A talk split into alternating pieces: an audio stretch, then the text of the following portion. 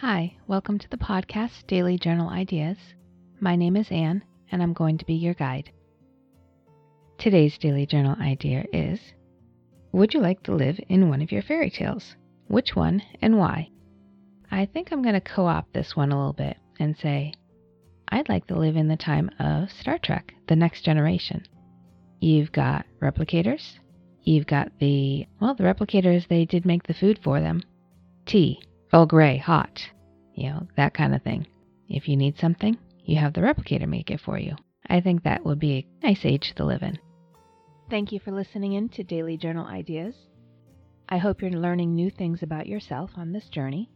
Please hit the subscribe button on your favorite podcast app. And don't forget to leave a review on the iTunes website.